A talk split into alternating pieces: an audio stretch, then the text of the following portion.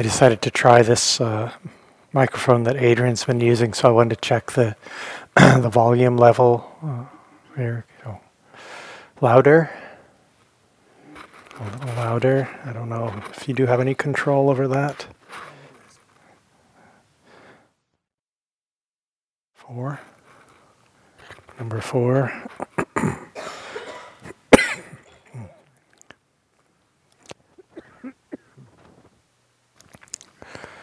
How's that? Okay.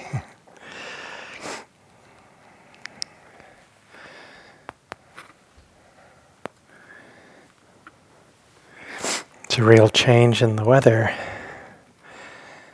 These warm days, and you might have probably different feelings about that here in the room, but it's undeniably the way it is.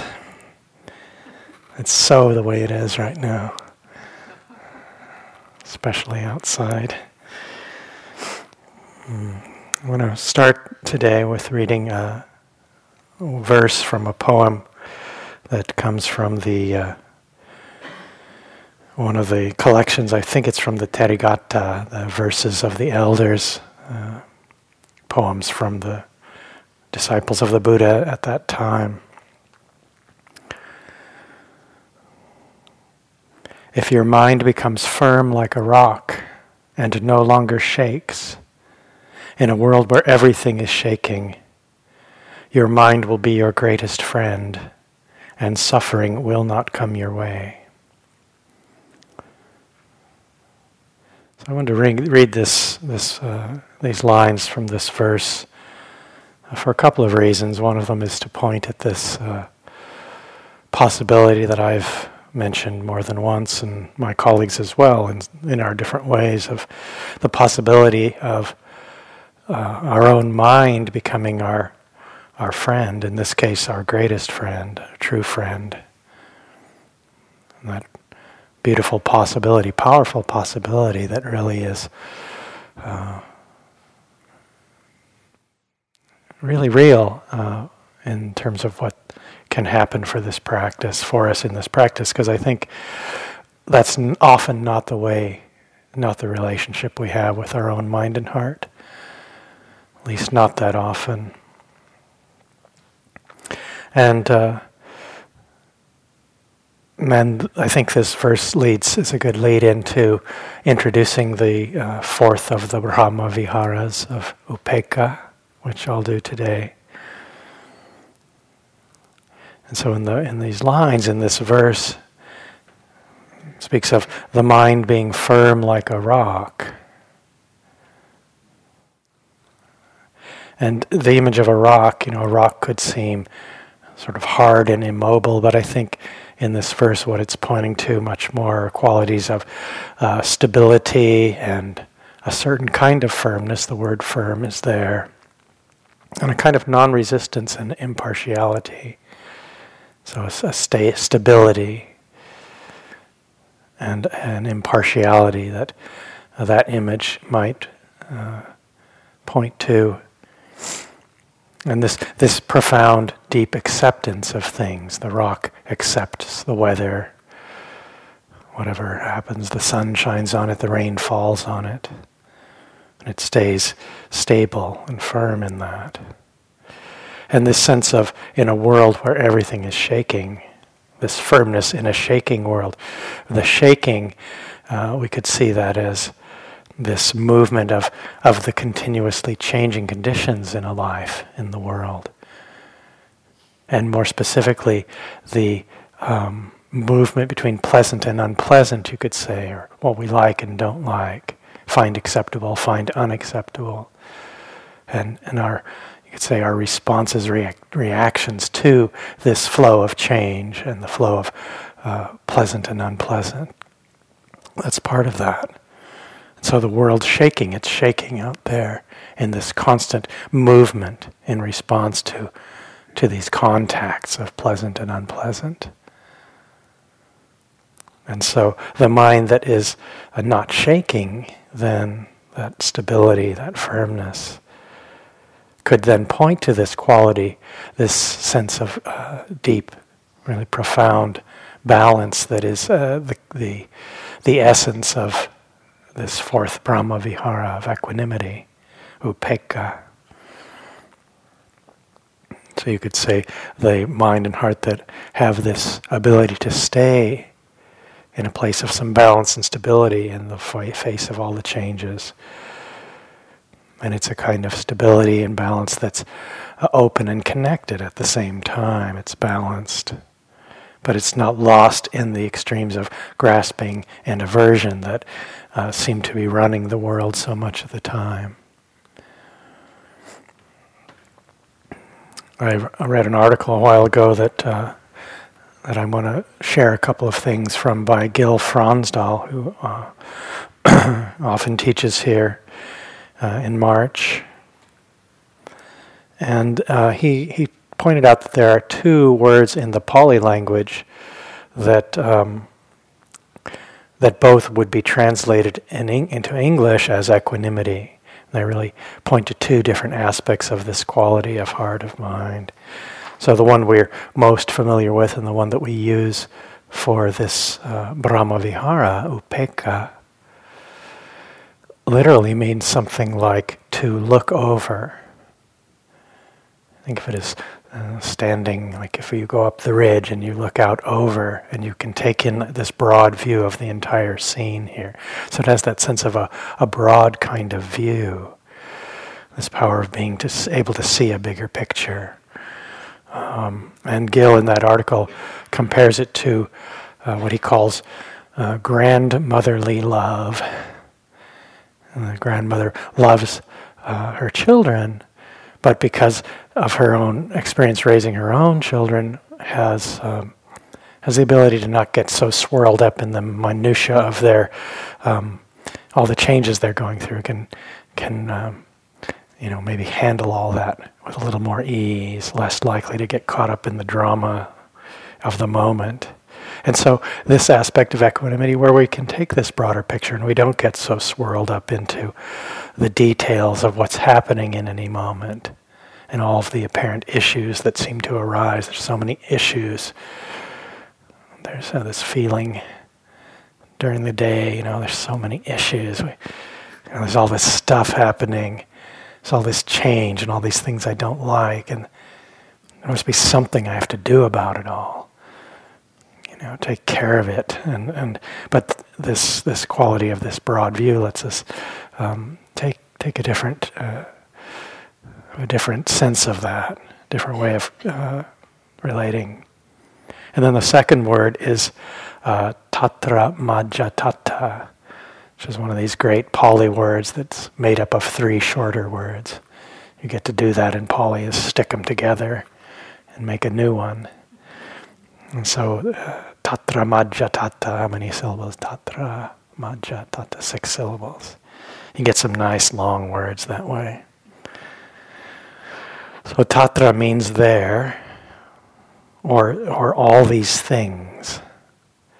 And majja is like the in Majjhima Nikaya, or the Majjhima, we have Majjhima in the Metta Sutta, that's why I call you middle sized beings. Middle. It means middle, middling, and tata means uh, literally to stand or pose, and so together they mean to stand in the middle of all these things, or stand in the middle there. And this, uh, this aspect of um, equanimity is um, the stability in within change, uh, kind of an inner strength, stability, calm, integrity, vitality. And uh, the image that I like is like the keel in a ship, that or a sailboat, that lets it um, stay upright in a strong wind. It can lean over, but the keel keeps it from tipping over. And so this inner strength, then this aspect of equanimity, that um, when that as that develops, then that supports and um, really uh, brings about this this quality of equanimity in in this sense of an inner strength.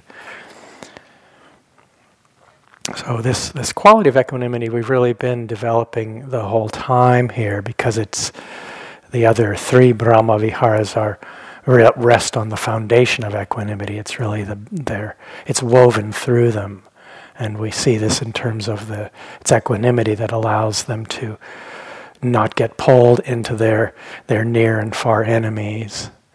Um, that keeps them, uh, really lets them, lets us connect and, and fully o- open into the fullness of them.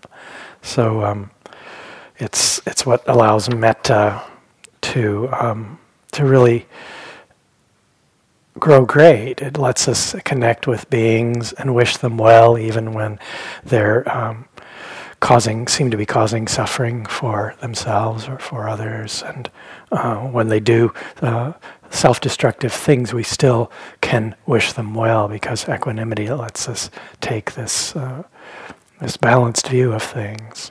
So it lets metta grow great in that way, and it it it's what supports the the courageous aspect of compassion. I think this ability to um, show up when things are difficult, show up for this part of life, part of all our lives, part of everyone's life. And um, it gives strength, and, and this inner strength and courage lets us act when there's something we can do.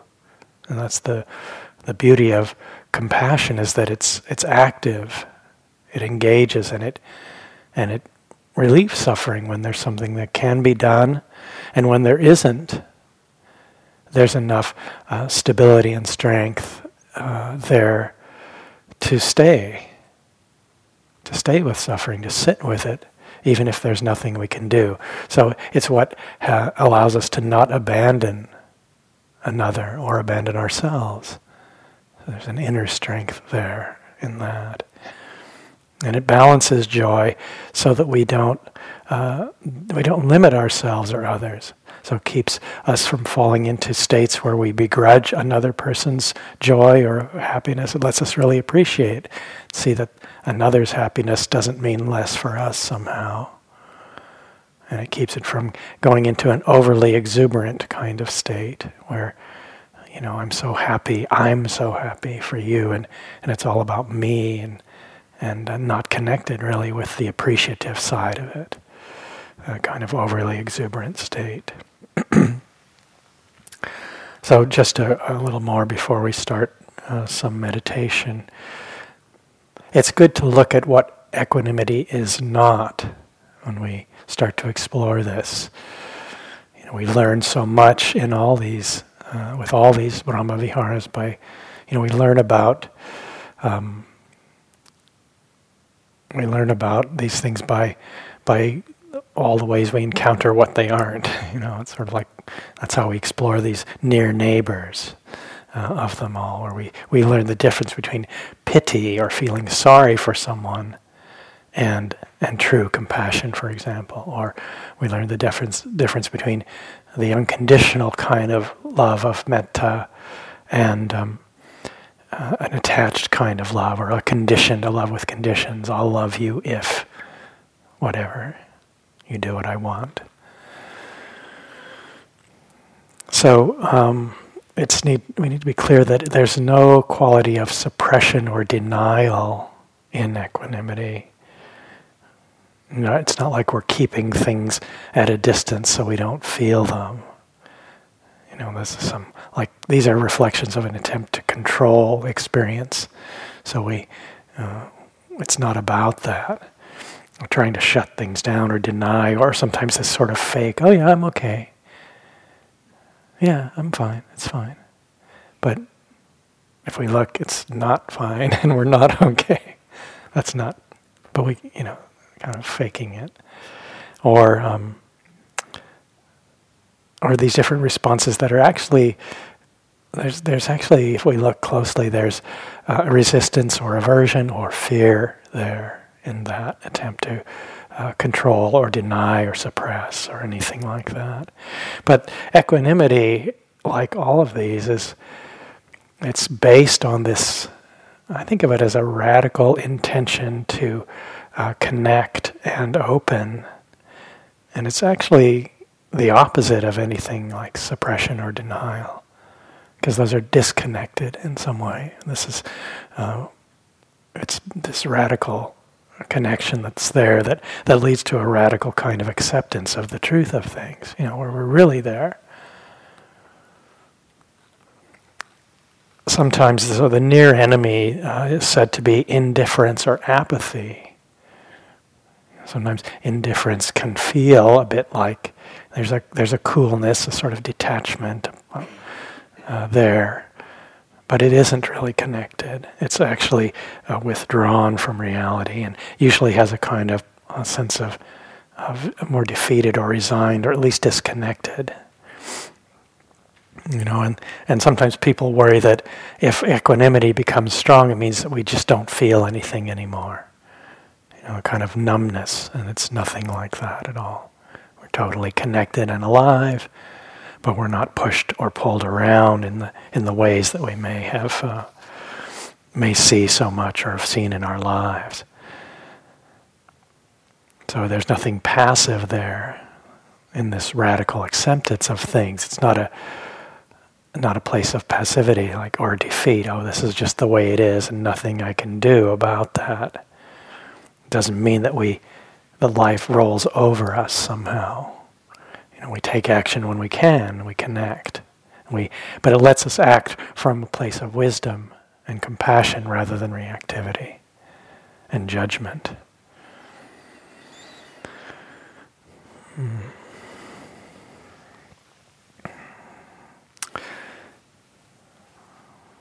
So classically, and, and in this practice, uh, the phrase, there's usually one phrase that's classically used, and it's, it's some version of the reflection on the law of karma that I spoke about.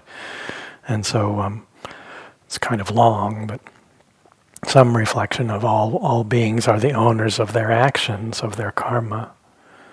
Their happiness or unhappiness depend upon their actions, not upon my wishes for them.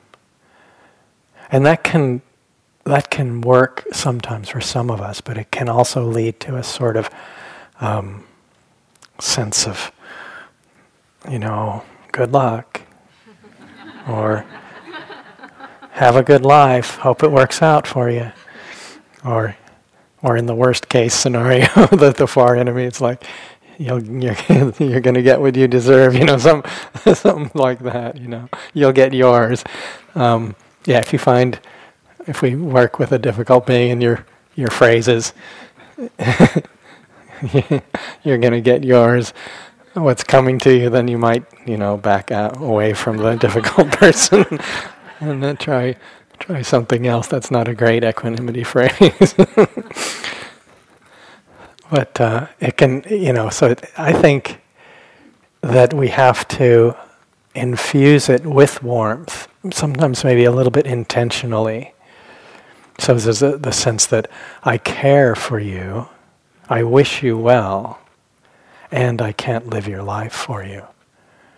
Or I wish you all, all blessings, some expression of care, and I can't make your decisions for you. So those are some possible uh, phrases. And some people find um, that the phrase um, "things are as they are." And there's something in that this this quality there of a deep acceptance, but um, we need to make sure that it has this warmth infused in it, at least energetically, if not uh, through words. So um, we'll start start a bit of guided meditation now, and uh, inviting you to to adjust your posture if you'd like to, or at least find a comfortable posture.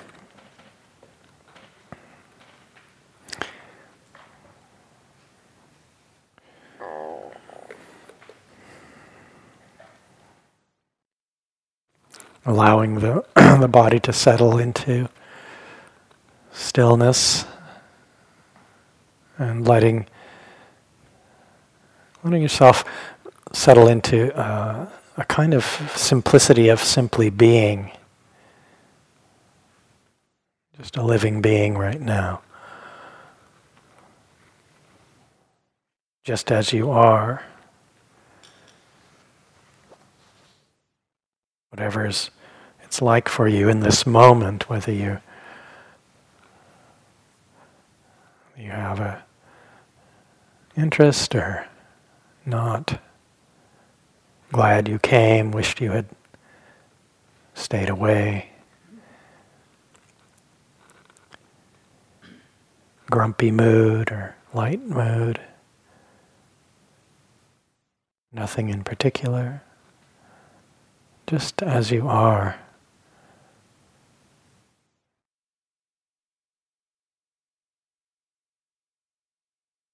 No sense there's anything you have to do right now for this moment. no way you have to be.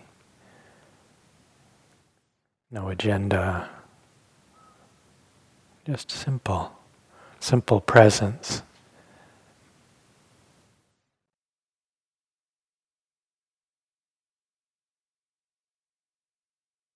It's like this right now.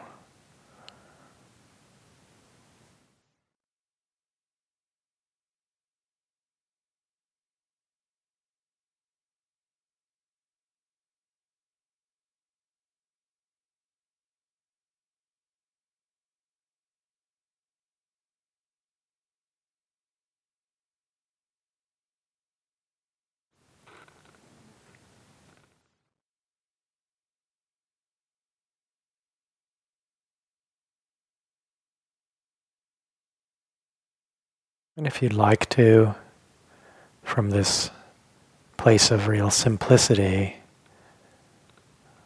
you could let your attention come to the area we call the heart center. If you're curious about that or have found that maybe it's a little useful in some ways, maybe you've used that in the past, some connection possibly with the fingertips or the hand or through touch or through the breath, noticing, feeling the breath in this part of the body, at the base of the sternum, soft, tender spot there.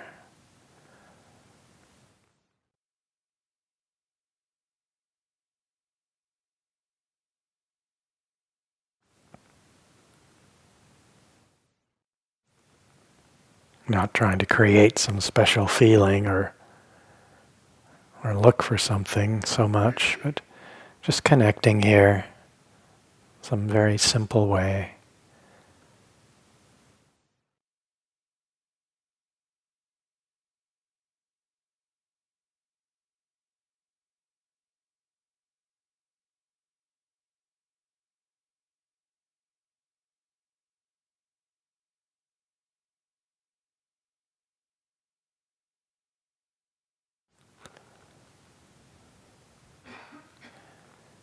And in keeping with the the approach of beginning where um, it's said to be easy. With this practice, it's it's said that it's for many. It it's easy to begin with the person who falls into the neutral category.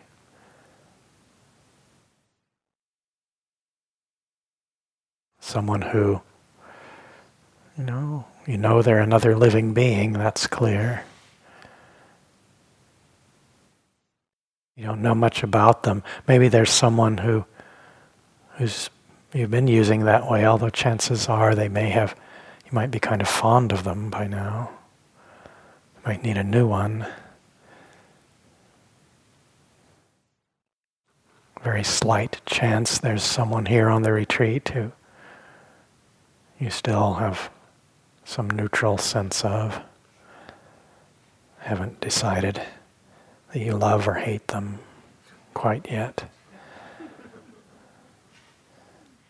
Or maybe somebody uh, you can think of from your life outside of the retreat, who you see once in a while at work or in your days, perhaps the person who delivers the mail.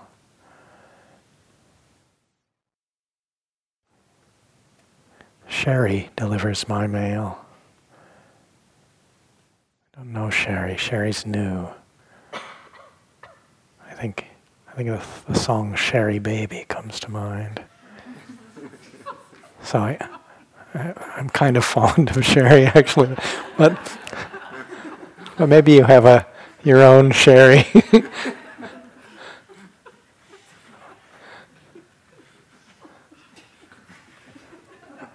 Course, now you're all singing that song. Those of you who are old enough to know it. Yeah. I take I take complete responsibility for ruining your retreat with. I am sparing you singing the song, so there are some small small blessings.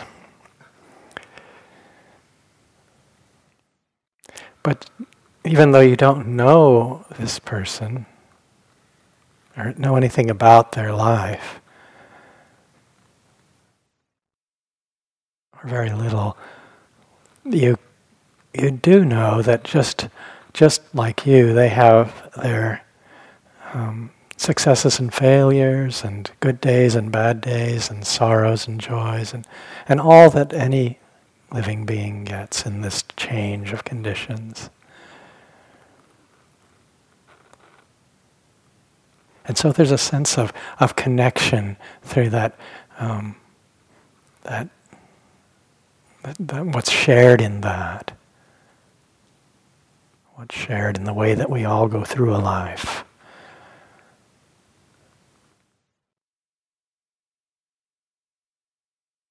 All that comes to us, the changes.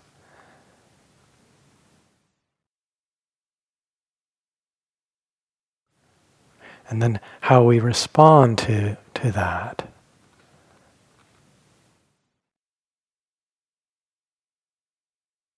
We all have our own life to live, and we have to make our own choices. And the course of our life is, at least in great part, to some extent, um, results from the choices we make in terms of the actions we do, the energies that arise in the mind that we choose to follow.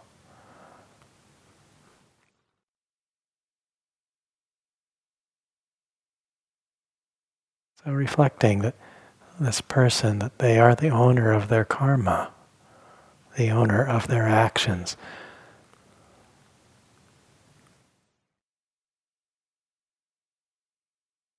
And though we wish them well, through that basic connection of our shared uh, beingness, our humanity, wish them well, but but their happiness and unhappiness isn't depending on our wishes, but it depends on their actions.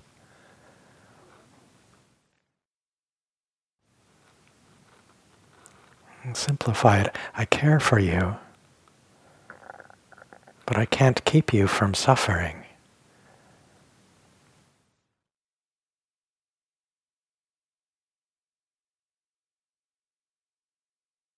I wish you well, but I can't make your choices for you.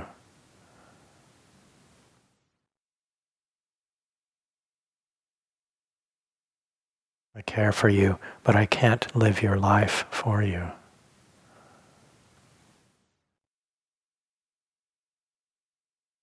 So, in your own way, with an image or a felt sense of this being that may arise and pass, you don't have to try to keep it there in some stable way for a long period.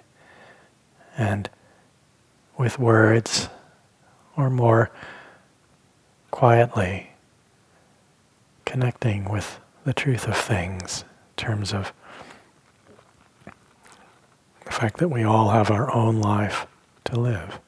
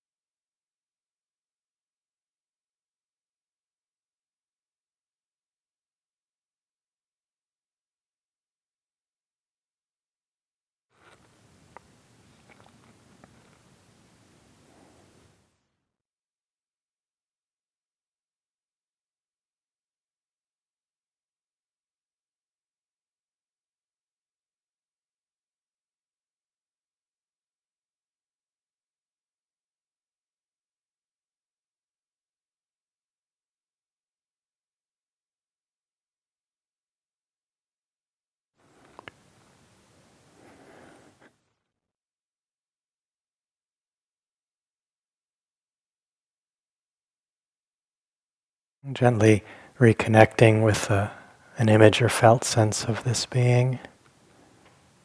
Or if you'd like to, if you're not feeling much connection there, or you just would like to see what it's like to switch to being that falls into the easy category, um, excuse me, the benefactor or very dear being.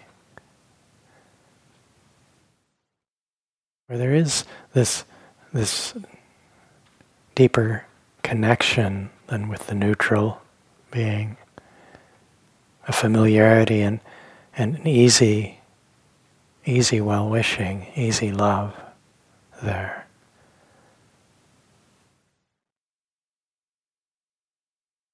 And knowing that for this person or being,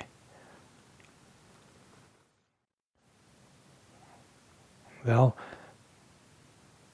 they'll have all of the different changing conditions that come to all of us good days and bad days, times of sorrow and joy.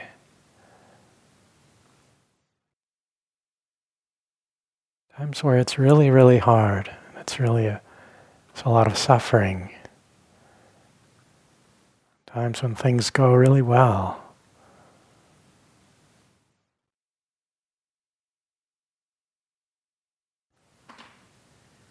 And knowing that just as all beings have their own life to live,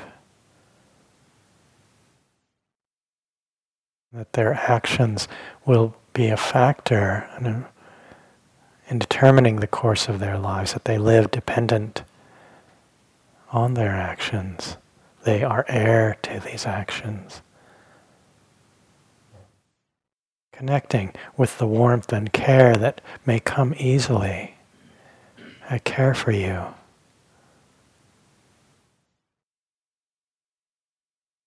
You have your own life to live.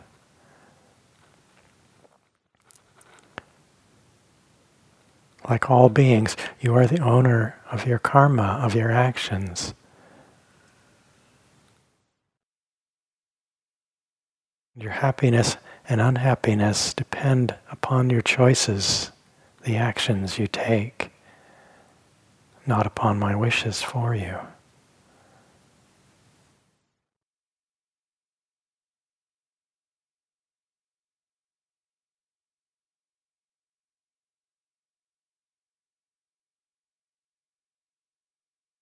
I wish you every kind of happiness, but I can't live your life for you.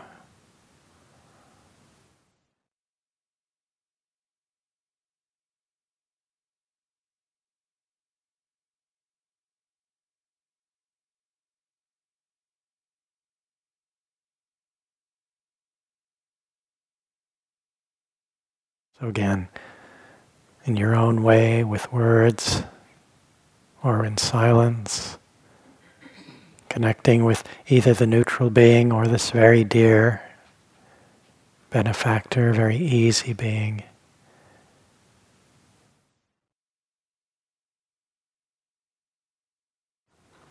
Touching gently your wish for their happiness and well being, and reflecting on the fact that they have their own life to live.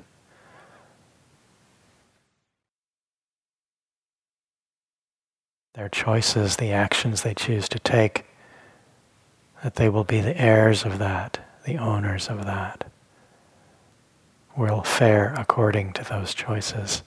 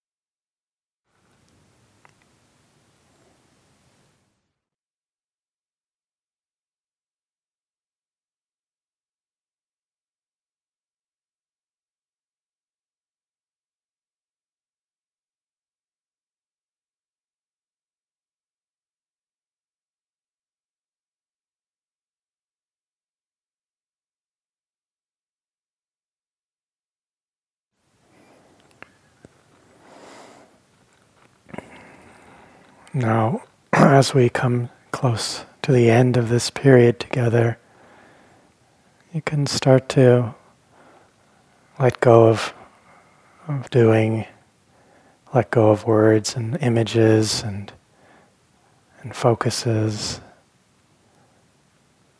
not pushing anything away, but not holding on or trying to do it. Just kind of relax that sense of something you're doing, something that feels like a practice or a cultivation. Let that fall away as it will.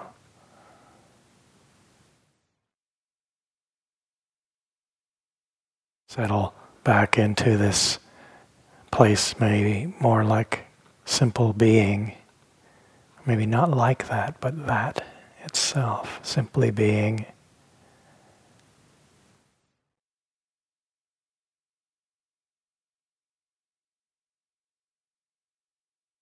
Nothing you have to do. There's nowhere you have to go right now.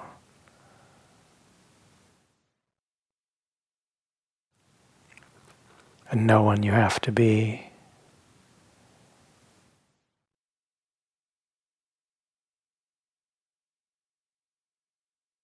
Thoughts and feelings, sensations, they just come and go. Images, words, sound of silence. There's nothing you have to get or get rid of.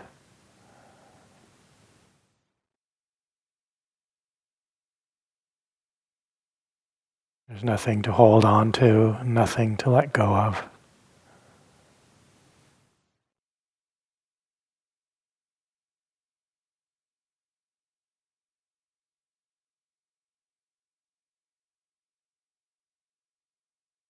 There's no meditation, and there's no one trying to meditate.